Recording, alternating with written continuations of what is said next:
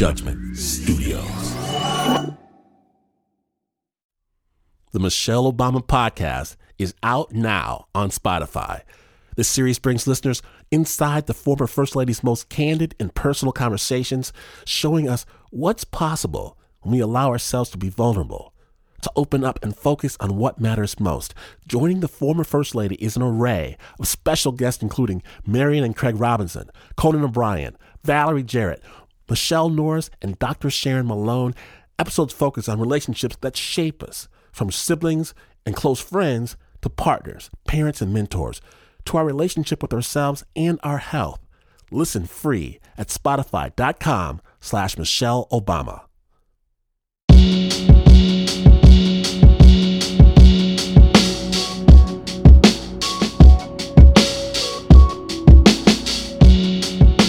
You know that moment when you don't know where else to turn, so you turn on the radio? I know, snappers, you've had that moment. Now, imagine that you're trapped in a war zone with no way out, no one coming to save you, but you need to know, you need to feel, need to hear that someone is out there. So, you turn on the radio.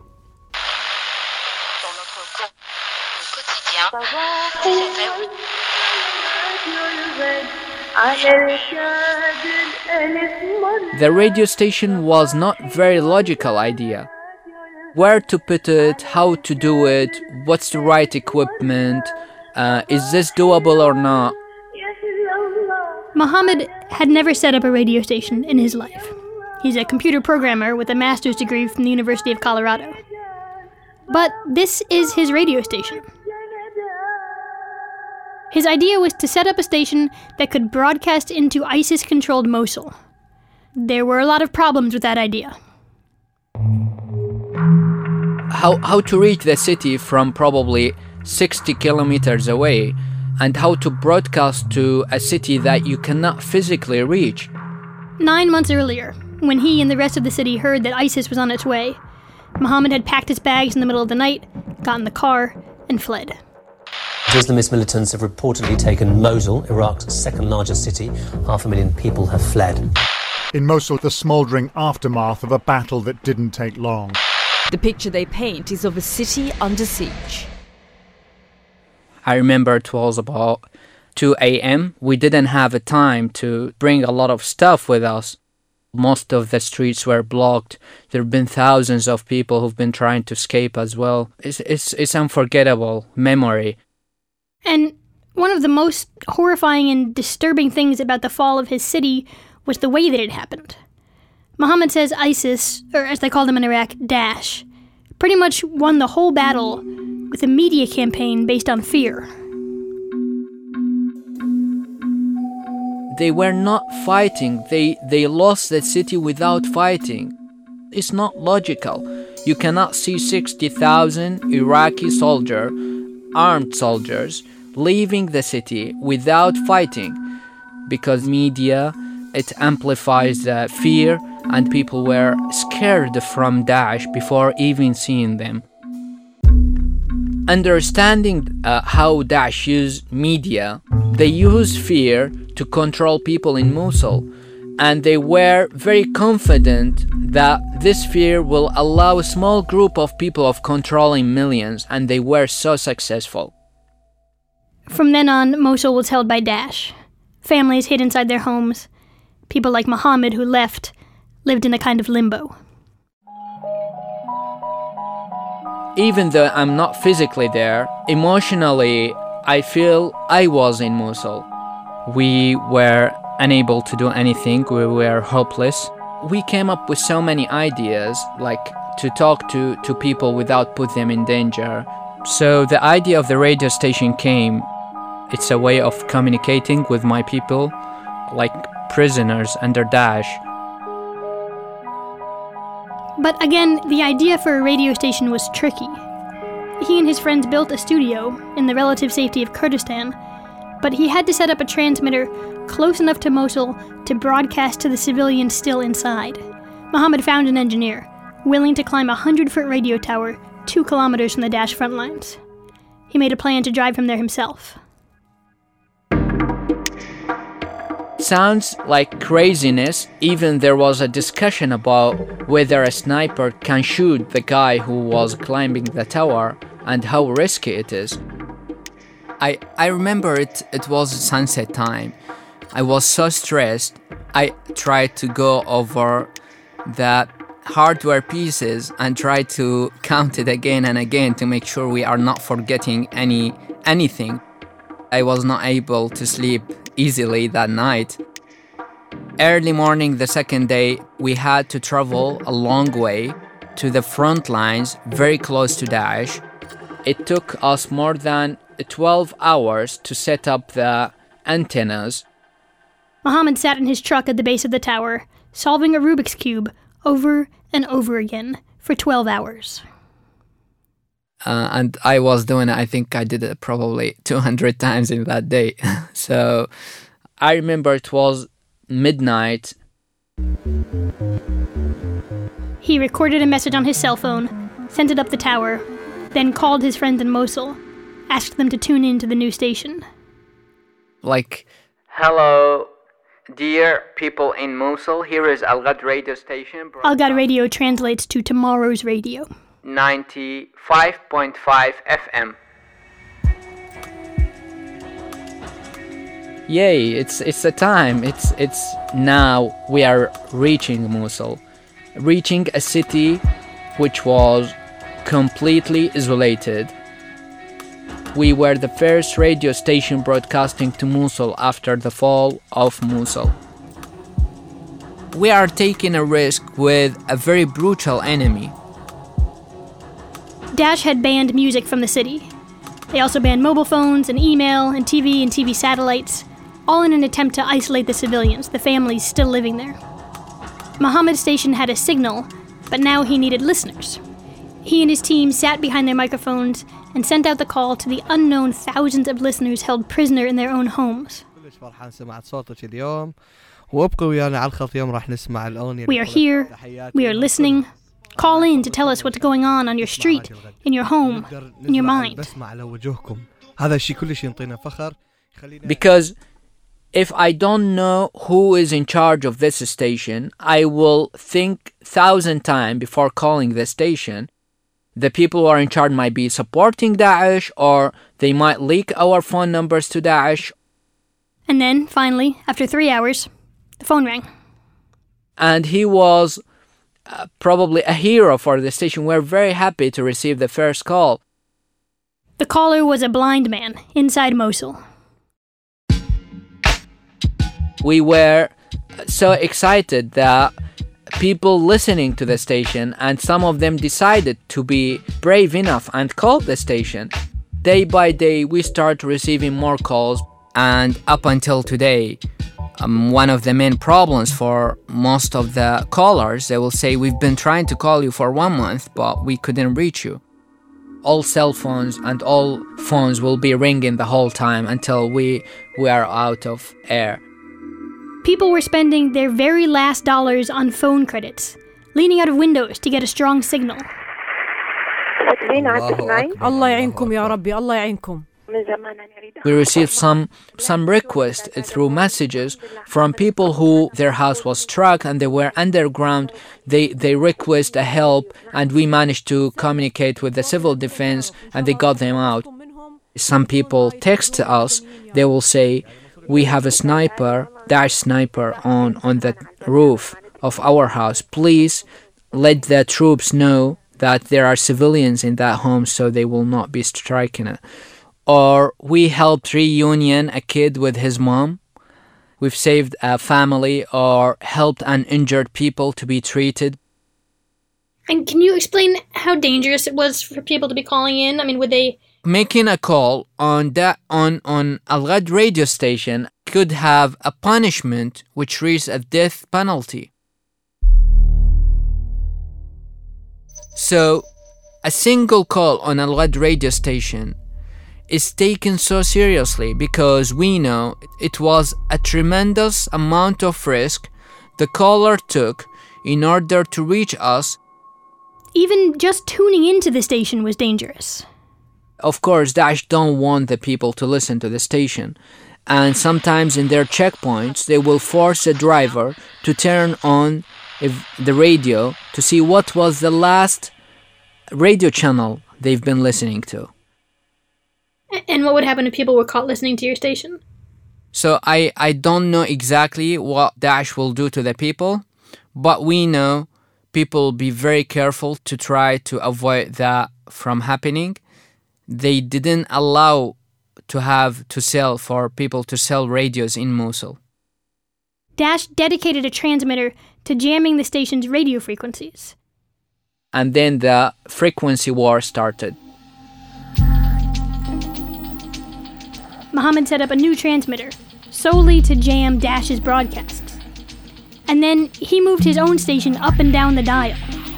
But because we were reaching in an abnormal time to a city that's not even under the Iraqi government, so we had some kind of freedom because we were the only radio station broadcasting to Mosul and most of the uh, frequencies were available. So we played with the frequencies for some times and uh, we got even uh, like the technology to change the frequency. I can change it from using my phone. And every day, people found the broadcast. Under the threat of imprisonment and murder, they still called in.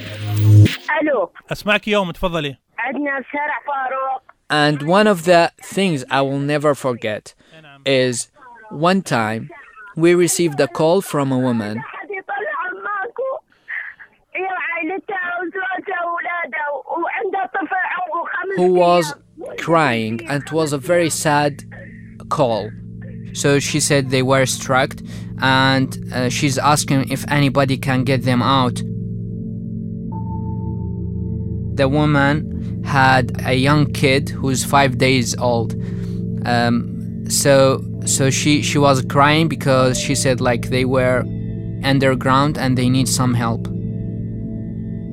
You know, it's sometimes I I feel like so responsible whenever I got such a, a request, whether it's a text message or it's a call from someone who's asking us to help with, you know, life and death.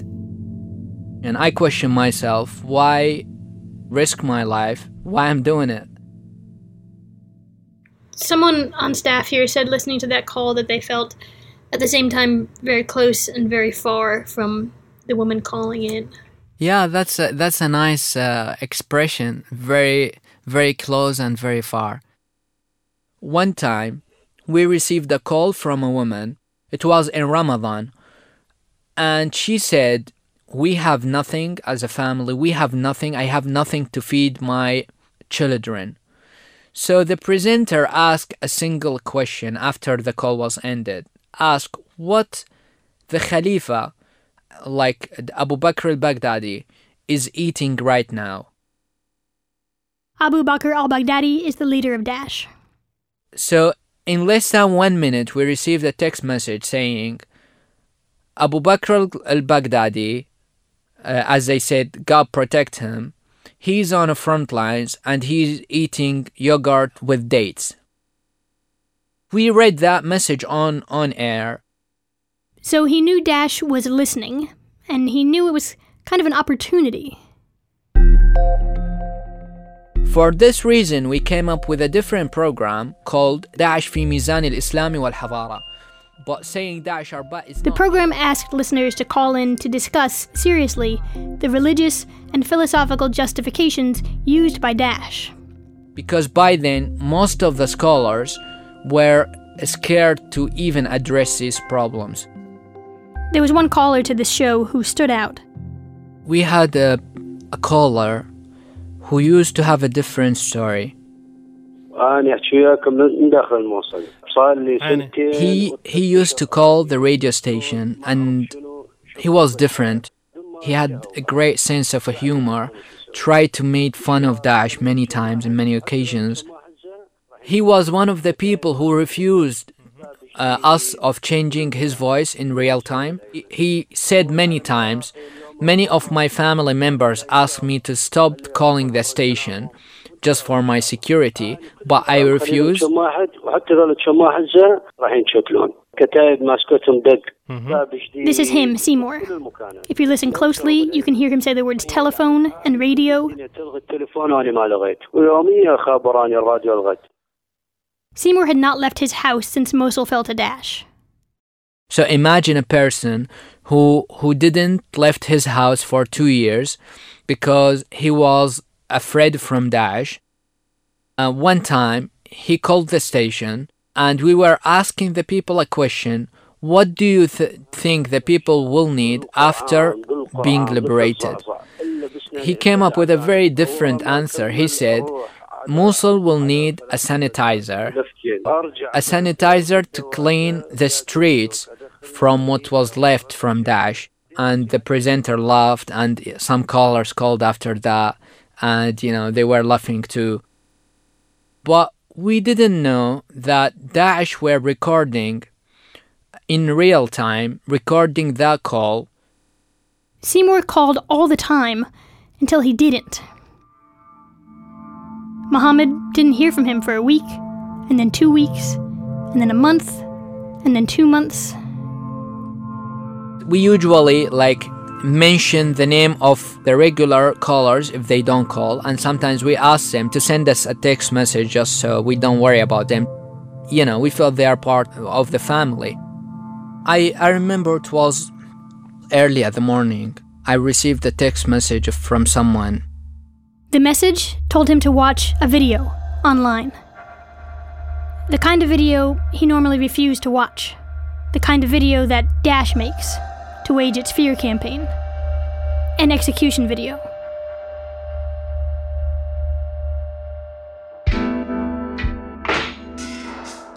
Don't go away. In just a moment, the stunning conclusion. Now, today's story, it occurs in Mosul, in Iraq. And there are those who will tell you that the people in Iraq are bad. The folk in Mosul are somehow bad. That immigrants are bad and brown people are bad and the other is bad. You and I know that it is hard to hate someone once you know their story.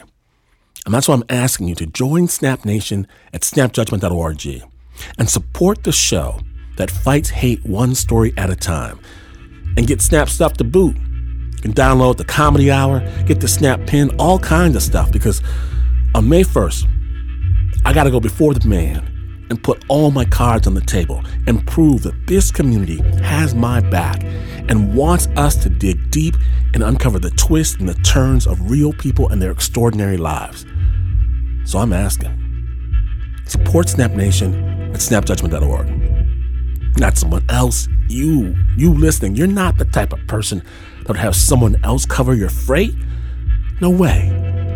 That's not the type of person you are. Look in the mirror. Tell yourself you snap. Snapjudgment.org. It feels good, snappers, and you get rid of that burden that you didn't even know you were carrying. I promise. Join Snap Nation at snapjudgment.org because this thing we have is fragile. Fight the dark side with your support. Snapjudgment.org. The conclusion of Muhammad's story happens right after this break.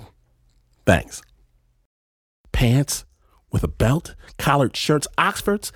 I haven't put on a suit jacket since the pandemic started. In this new world, we have new priorities. And Allbirds had something that might help with that because feeling good goes beyond Allbirds' amazing footwear. Introducing the all new Trino underwear from Allbirds. Whether it's a woman's bralette, brief, shorty, or thong, or the men's boxer briefs. With Allbirds Trino underwear, you can get intimate with nature with intimates made with nature. Your private parts and the planet will love Allbirds Trino underwear. Find your pair at allbirds.com. Transforming your home into even more of a sanctuary is easy and affordable with blinds.com. They make it simple to shop top quality blinds, shades, and interior shutters from home with easy online ordering and free shipping. Blinds.com has helped millions of homeowners through the process and they guarantee the perfect fit, whether you DIY or have them install everything for you. So go right now and see how much you can save at Blinds.com. Rules and restrictions may apply.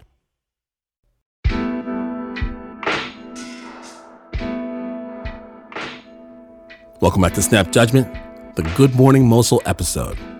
My name is Glynn Washington, and when last we left, Muhammad had not heard from a loyal listener in a long time, and Muhammad was starting to get worried. I received a text message from someone. The message told him to watch a video online. The kind of video he normally refused to watch. The kind of video that Daesh makes to wage its fear campaign. An execution video. I usually don't watch Daesh videos because it's it's in, inhuman. But he asked me to watch it and he said that's very important. So I opened the video. By the time I saw I saw him, I felt it's it's Seymour without even seeing like I don't know him in person, haven't seen him before, but just seeing In the video, Seymour is seen wearing an orange jumpsuit. And then to make it very clear why he's being executed, um, the logo of Al Ghad Radio appears on the screen. And then the recordings of his calls to the station are played in the video with subtitles. They they put the calls he was calling the station, they put in that video. They called it calling the disbeliever FM.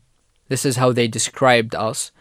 And then he was killed in a very brutal way where they forced him they he was sank into a tank filled with uh, with Dettol like sanitizer.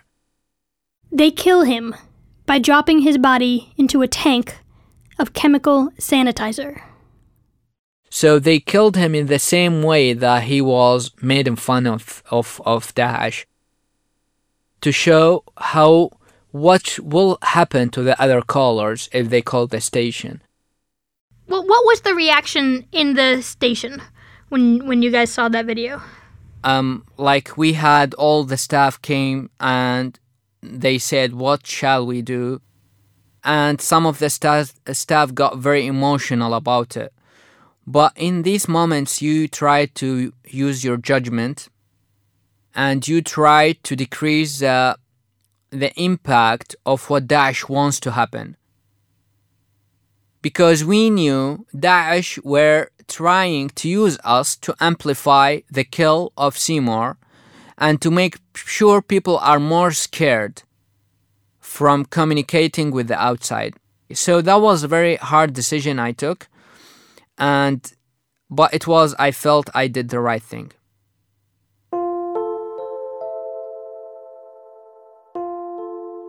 All the presenters talked about him and talked about what did Seymour means to us. The, there was a poetry that was written by one of the um, uh, novel per, per people they work at the station, and also like I remember like seeing some of the uh, like staff crying because of that. And what about you individually? Did you do you remember if you said a prayer or if you sh- cried at all? Um, you know, um, we might get. Uh, I think by living in this country, you might get tougher than you expect. Was there any discussion after he was killed about your policy on changing people's voices? See, like, you, we we don't we don't force things on people, and we know people when when they took the risk and used to call the station, they were proud of doing it. They felt they were delivering the hardship they are going through with their real voices. Did you think you got any change in your callers after what happened to Seymour? Any more or less callers?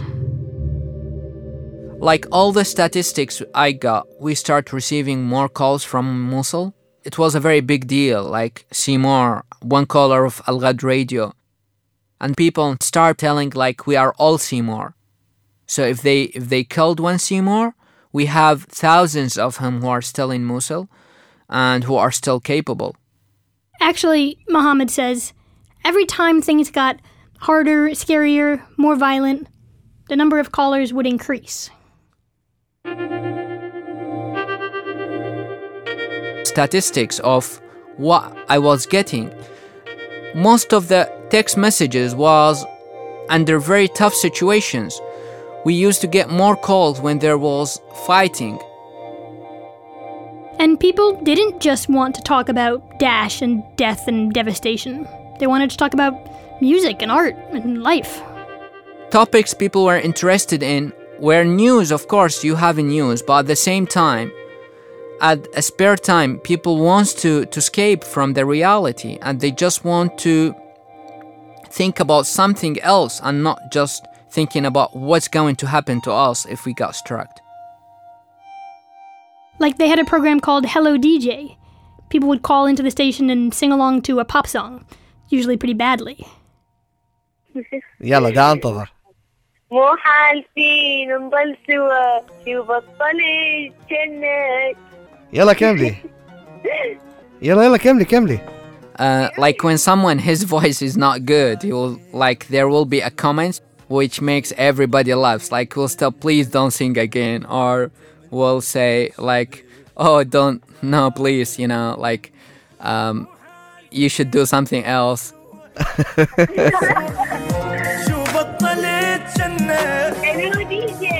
It was actually criticized a lot for being frivolous in a dire time and place.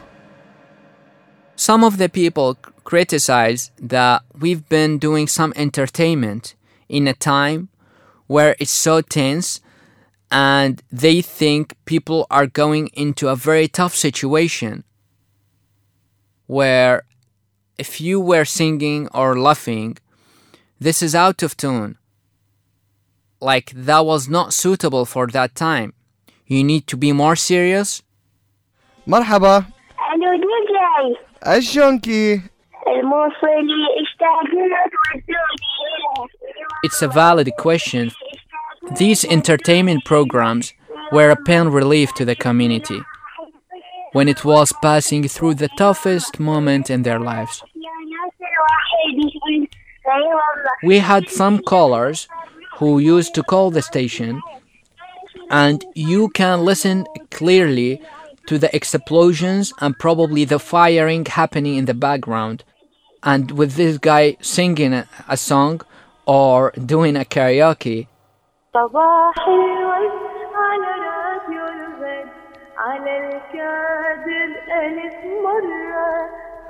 And you feel that that's not logical for any person unless he's probably high on, on something.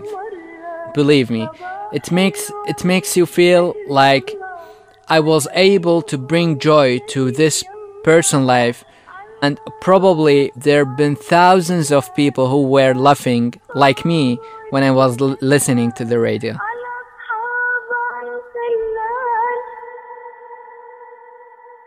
Once the karaoke presenter even asked a caller, Why do you risk your life to call in to our silly karaoke show?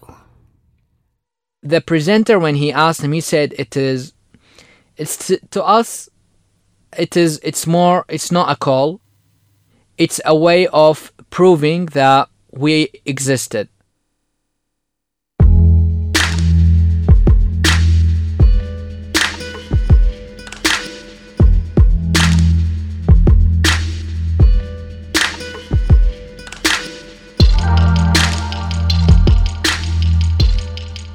Thank you, thank you, thank you to Moni Basu for helping us get in touch with Muhammad. And thank you, Muhammad, and the entire hardworking team at Al Ghad Radio for your important work. The sound design for that story was by Leon Morimoto, was produced by Anna Sussman. You've reached the end of the story, but the story never ends. Hours of Snap Judgment storytelling awaits your pleasure right now. Get the podcast however you got this one. And remember, this show doesn't happen unless you make it happen. The work that went into this piece that you just heard was extraordinary and it involved a small army of people. So if you dig it, join Snap Nation at snapjudgment.org. Support the show. You'll get great stuff and help us fight hate one story at a time.